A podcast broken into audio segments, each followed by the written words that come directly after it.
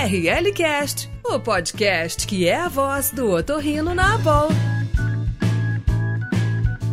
Olá pessoal, tudo bem? Bem-vindos a mais um ORL Cast, o podcast da ABOL CCF. Eu sou o Ricardo Dolce, professor assistente da Santa Casa de São Paulo. Olá pessoal, meu nome é Bruno Rossini e eu sou o diretor secretário-geral da ABOL CCF. E o tema de hoje será super importante a todos os otorrinos do Brasil: honorários médicos e suas implicações jurídicas. Esse tema tão importante que a gente sabe tão pouco. E para isso temos dois experts nesse assunto, Dr. Márcio Fortini e Dra. Vânia. Por favor, pessoal, eu peço que vocês se apresentem aos nossos ouvintes. Boa noite a todos. Meu nome é Márcio Fortini. Eu sou otorrinolaringologista aqui em Belo Horizonte e já trabalho com defesa profissional e honorários médicos há muitos anos, junto à BOL mesmo, né? Na, na, no Comitê de Defesa Profissional, aqui na Associação Médica de Minas Gerais e também por seis anos na Associação Médica Brasileira. É um prazer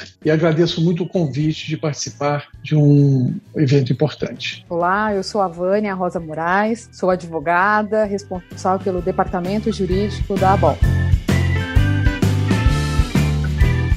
É, Márcio, queria começar perguntando para você o que é a tão falada CBHPM. Nós muitas vezes confundimos essas nomenclaturas, né? CBHPM, TUS, a, tabelas AMB. É, explica para nós, para começar, por favor, e para os nossos ouvintes, o que é então esse termo CBHPM, qual a importância dele na nossa vida clínica, por favor? É, é, o seguinte, é importante sim, eu vou fazer um pequeno histórico, né? O que acontece é que até 2003, Bruno, nós não tínhamos uh, uma, uma classificação realmente né, hierarquizada dos nossos procedimentos, né? A gente tinha uma tabela, que era a tabela da MB, que era utilizada na negociação da, da, com os planos de saúde. Em 2003, a AMB resolveu realmente fazer uma classificação desses procedimentos utilizando parâmetros para hierarquizar esses procedimentos, né? que variam desde que a, a, a, questão da dificuldade de fazer, o conhecimento que o médico tem que fazer, o material que se usa, enfim, tudo isso. Então foi construída a, essa classificação. Ela não é uma tabela, tem que deixar isso muito bem claro.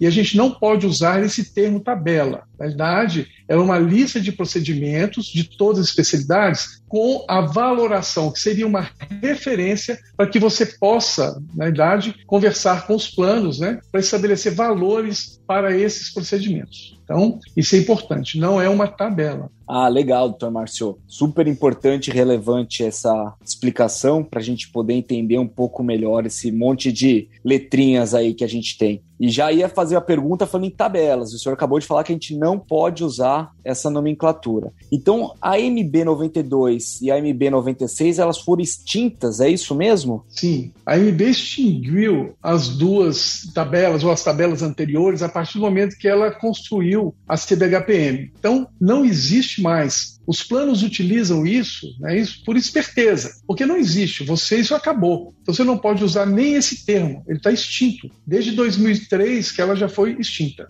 Então, e a gente não usa CBHPM como tabela, o nome tabela. Muito bem. Agora que você é, nos esclareceu essas diferenças, é, doutora Vânia, o que, que nós podemos fazer para que os convênios adotem a CBHPM como a referência atual, né? A gente sabe que ela é frequentemente atualizada. Nós, na defesa profissional, eh, buscamos realizar esse trabalho junto à MB de atualização dos nossos procedimentos, mas a gente sabe que é difícil dos uh, convênios adotarem principalmente as versões mais atuais. O que, que você enxerga que é possível que nós façamos para que os convênios venham a adotar essas versões é, mais atuais com uma valorização melhor para uh, os colegas otorrinos? Doutora Vânia. Excelente pergunta, doutor Bruno. É, nós temos que pensar é, que o órgão que regulamenta os planos e operadoras de saúde é a ANS.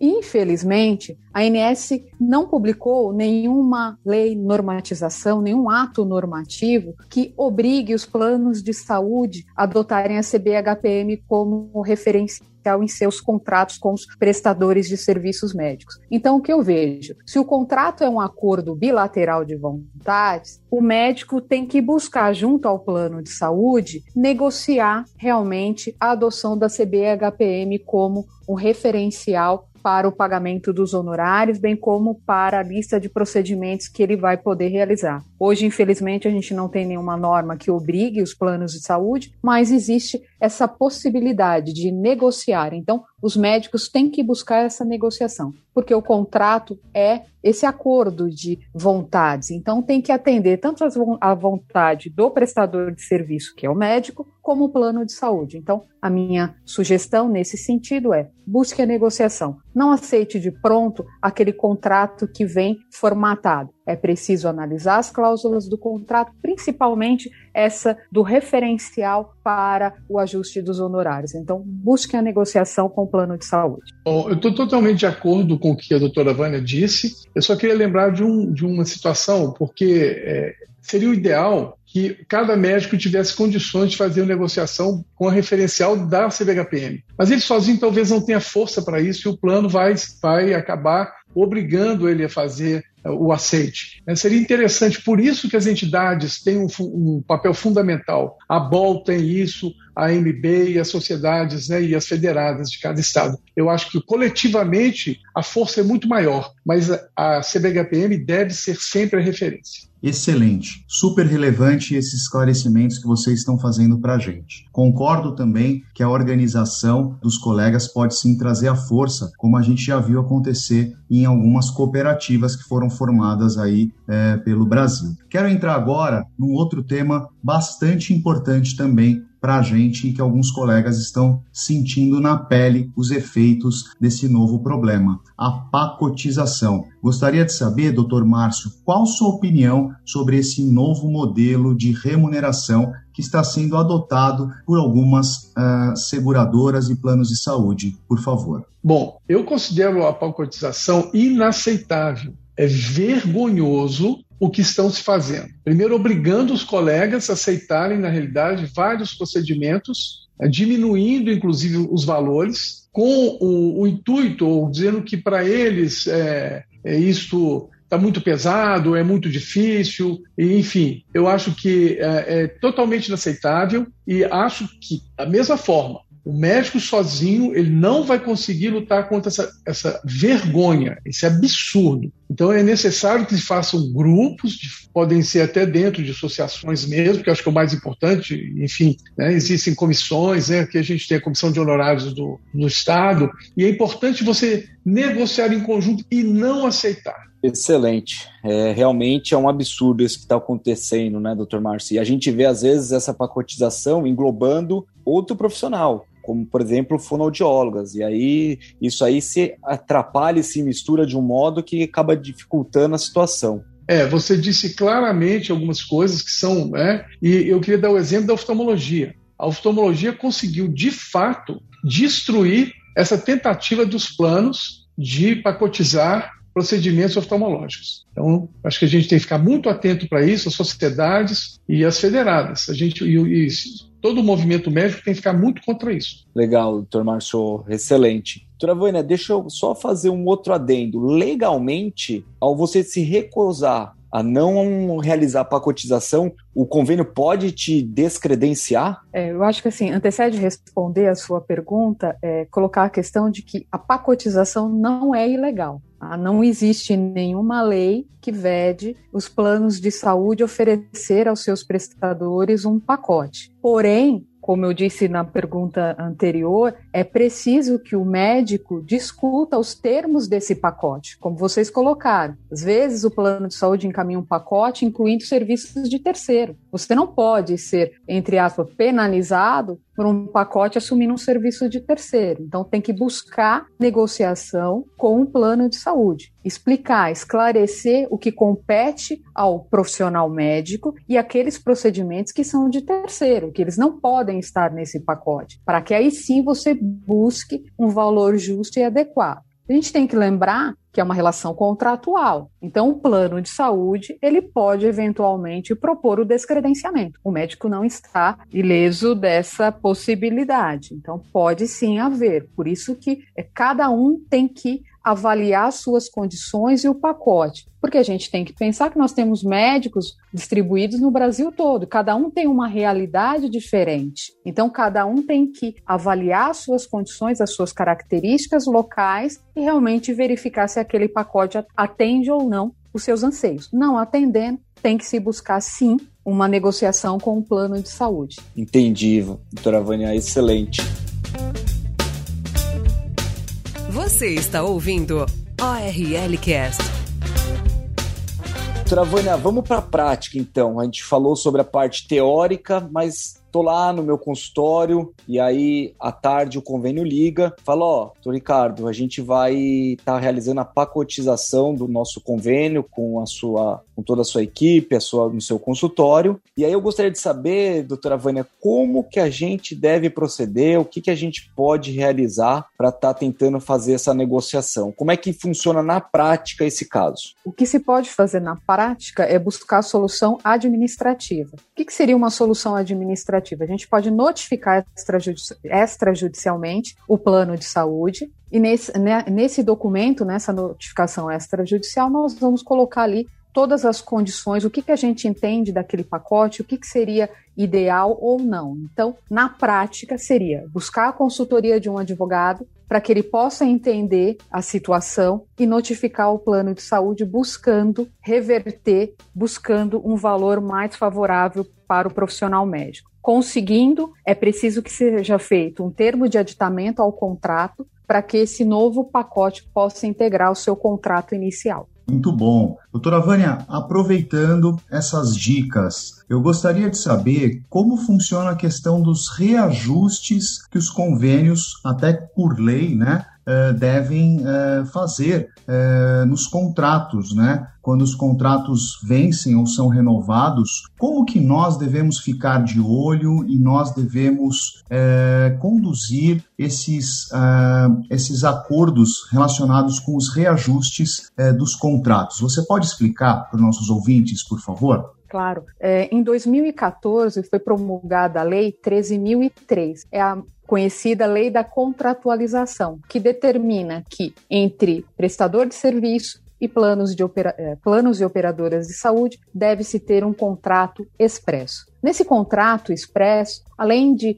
constar os direitos, os deveres e as obrigações, tanto dos médicos como dos planos de saúde, é obrigatório que tenha uma cláusula com a periodicidade do reajuste, que deve ser anual, e o índice de reajuste pactuado entre as partes. Então, quando os senhores receberem um contrato da operadora de saúde, é preciso observar essas condições. Consta o reajuste anual, consta qual será o índice de reajuste e a lista de procedimentos que você está contratando com aquele plano de saúde. Então, essa é a observação, doutor Bruno. No contrato tem que constar periodicidade anual e índice de reajuste. Ótimo, muito esclarecedora essas suas informações, doutora Vânia. É, doutor Márcio, agora a dúvida é para você. Nós sabemos que o rol da ANS é, são a, a lista mínima dos procedimentos que todos os convênios têm que autorizar é, para o usuário, né, para o beneficiário que contrata um plano de saúde. Isso é regulado pela ANS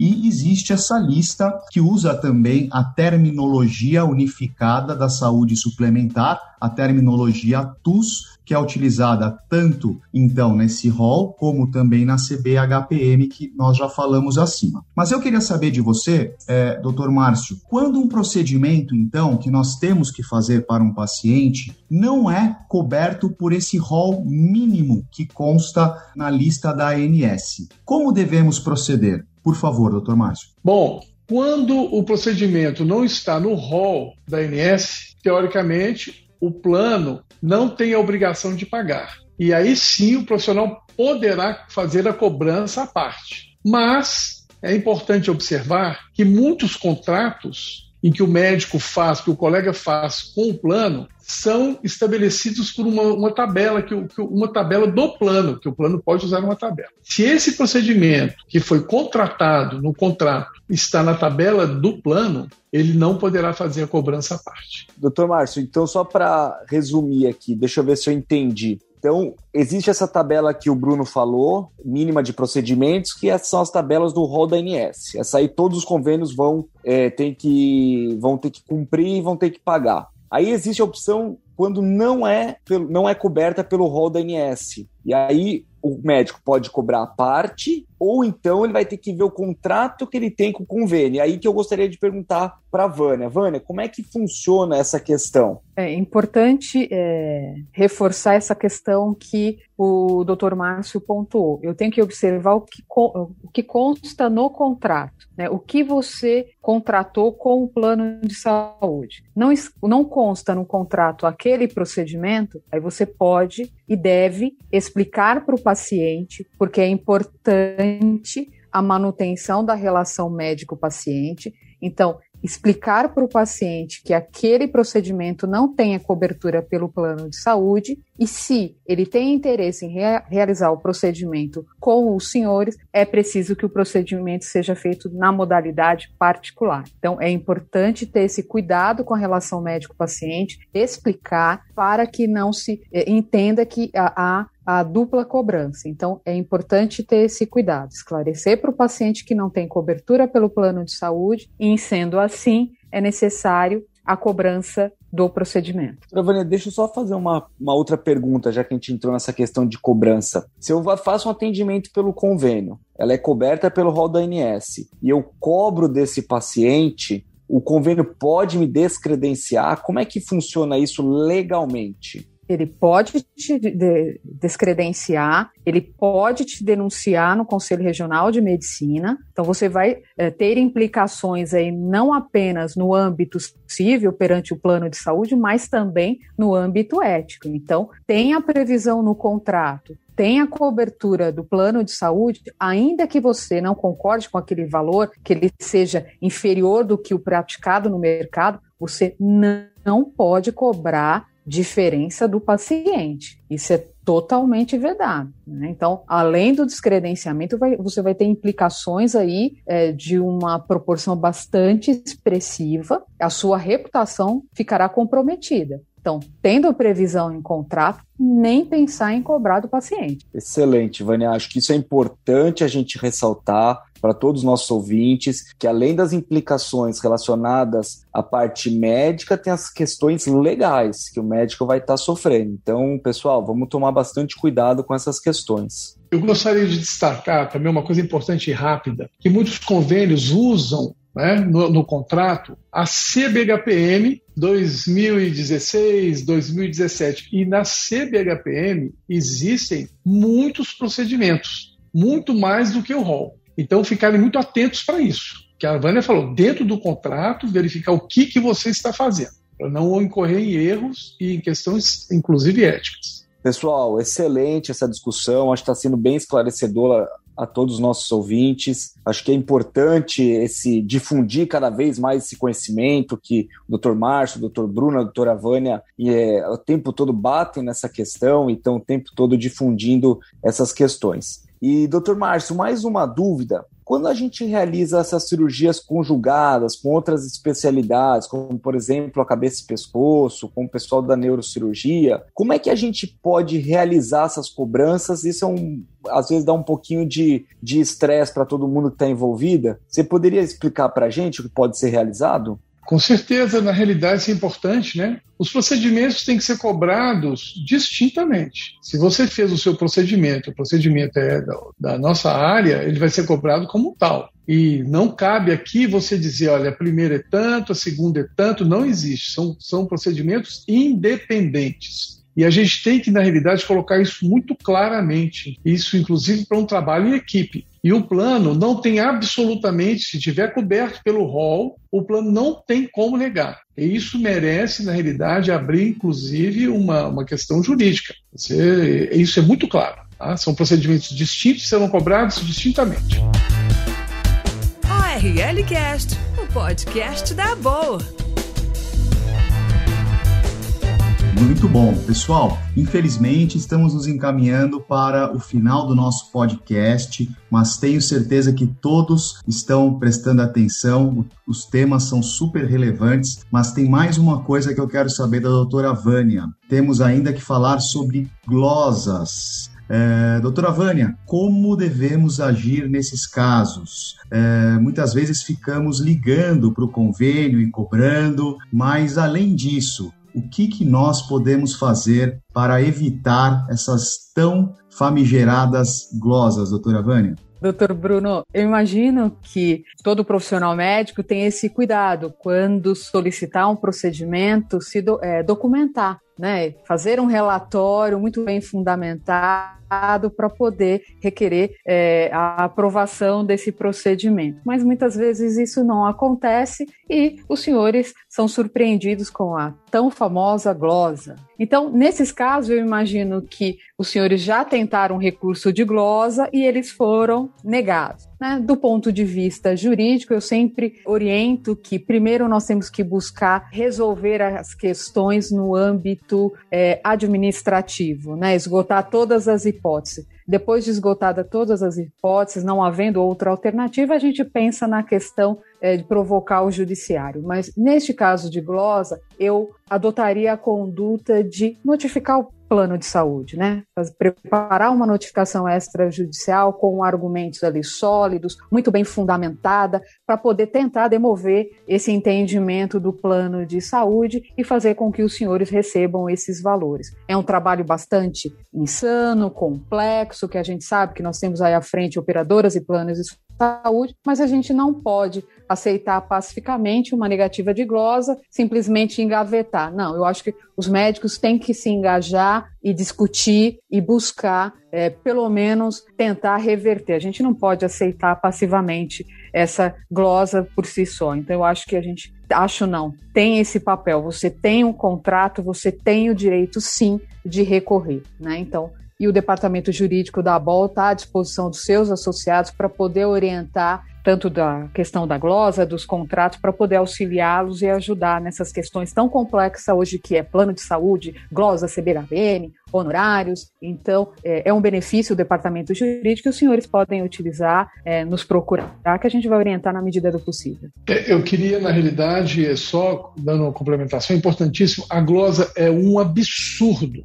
E há muitos anos que nós viemos todas as entidades lutando contra isso. E existe uma resistência enorme dentro da ANS. A último mandato é uma briga eterna, mas existe um desenvolvimento, um trabalho, né, espero que, que vá à frente, é, exatamente para resolver essas questões. É, é, o que a gente espera que as entidades, principalmente, né, as nossas entidades, consigam agora, em breve, resolver. Excelente, doutora Vânia e doutor Márcio. Acho que o tema é importante porque, infelizmente, a gente acaba só, como o Bruno falou, fica ligando num convênio, fica avisando, tentando resolver de um modo que não é o correto juridicamente. Então, acho que é importante a gente saber disso. E aproveitando aqui, Vânia, é, vou lembrar que o departamento jurídico da ABOL está sempre à disposição, como você falou. Então, acho que é importante todos os nossos ouvintes saberem disso, os associados que têm esse respaldo de como conduzir o que deve ser feito em diversas situações. Então, vamos usar esse departamento jurídico nosso que é de excelência realmente. Então, vou dando continuidade, pessoal, e vou pedir licença para a doutora Vani e para o doutor Márcio. Vou quebrar um pouco o protocolo, já que a gente tem um expert na área, né, Bruno? E vou pedir para você dar uma palhinha para a gente sobre a questão dos reembolsos. Isso é uma, uma dica, acho, extremamente relevante, importante. Com o seu know-how, você pode ajudar muita gente aí, muitos otorrinos. Bruno, por favor. Legal. Faz parte também do tema né, de cobrança de honorários médicos o reembolso de despesas médico-hospitalares. Né? Uh, já existem vários colegas trabalhando com esse tipo de cobrança, uh, principalmente nas grandes cidades, principalmente onde nós temos as seguradoras de saúde, por exemplo, uh, Bradesco, Sul América, são as maiores do Brasil, mas existem várias outras, né? E o reembolso de despesas médico-hospitalares nada mais é do que um benefício oferecido por diversos, então, convênios, principalmente as seguradoras, que têm por finalidade ressarcir o beneficiário, no caso o paciente, pelos valores gastos com profissionais e serviços de saúde, RIC, que não são credenciados pelo convênio. Isso traz diversos, diversos benefícios para ambos os lados, tanto para o paciente quanto para o profissional de saúde. Quais benefícios? Por exemplo, o paciente pode escolher livremente qual profissional da sua confiança. No geral, o profissional pode dedicar mais tempo à consulta, isso acaba gerando, né, ou pode gerar um atendimento de melhor eh, qualidade, pode gerar sim uma melhor remuneração para o profissional, né? Pode gerar uma melhor eh, relação médico-paciente, diminuir a chance de erro, aumentar a nossa satisfação com a profissão é, e também diminuir a ingerência do plano de saúde em toda essa relação. É, é, fácil viver de reembolso, Rick? Não é, não é fácil. Na verdade, quem trabalha com isso tem que é, transformar todo o plano de negócio da clínica, do consultório, para conseguir esse tipo de, de remuneração, é, essa forma de cobrança, mas é uma saída, né? É uma alternativa a receber é, diretamente de forma credenciada dos planos de saúde. Então, só queria fazer também essa complementação, uma vez que é, faz parte aí, no meu ponto de vista, do tema é, dessa, desse podcast relacionado à cobrança e honorários médicos. Obrigado aí por essa oportunidade de falar um pouquinho também. Ótimo, Bruno, muito bom. Acho que difundir esse, esse conhecimento, às vezes nas grandes cidades são mais, o pessoal já está acostumado, mas cada vez mais a gente tem que difundir pelos rincões aí do nosso Brasil e a todos os nossos associados. Bom, pessoal, infelizmente estamos chegando no final do nosso podcast. Eu gostaria de agradecer ao Bruno, doutora Vânia, doutor Márcio pela presença de vocês, a todos os nossos ouvintes e lembrar que toda sexta-feira, às seis e meia da manhã, um novo podcast é lançado. Obrigado, pessoal. Muito obrigado a todos. Fico feliz de ter participado. Um forte abraço e até a próxima. Ok, muito obrigado, né, a Bol, ao Ricardo, né? Acho muito bom ver pessoas novas, né, trabalhando e lutando né, na defesa da profissão. É isso que a gente precisa. Muito obrigado a Bol, a todos, a rever os amigos, o Bruno, a Vânia, todos nós sempre nessa luta, né, para melhorar os nossos nossos honorários tão sofridos. Um abraço para todos. Obrigada pela oportunidade e, como eu falei, tendo dúvidas, o Departamento Jurídico da ABOL está totalmente à disposição de vocês. Obrigada.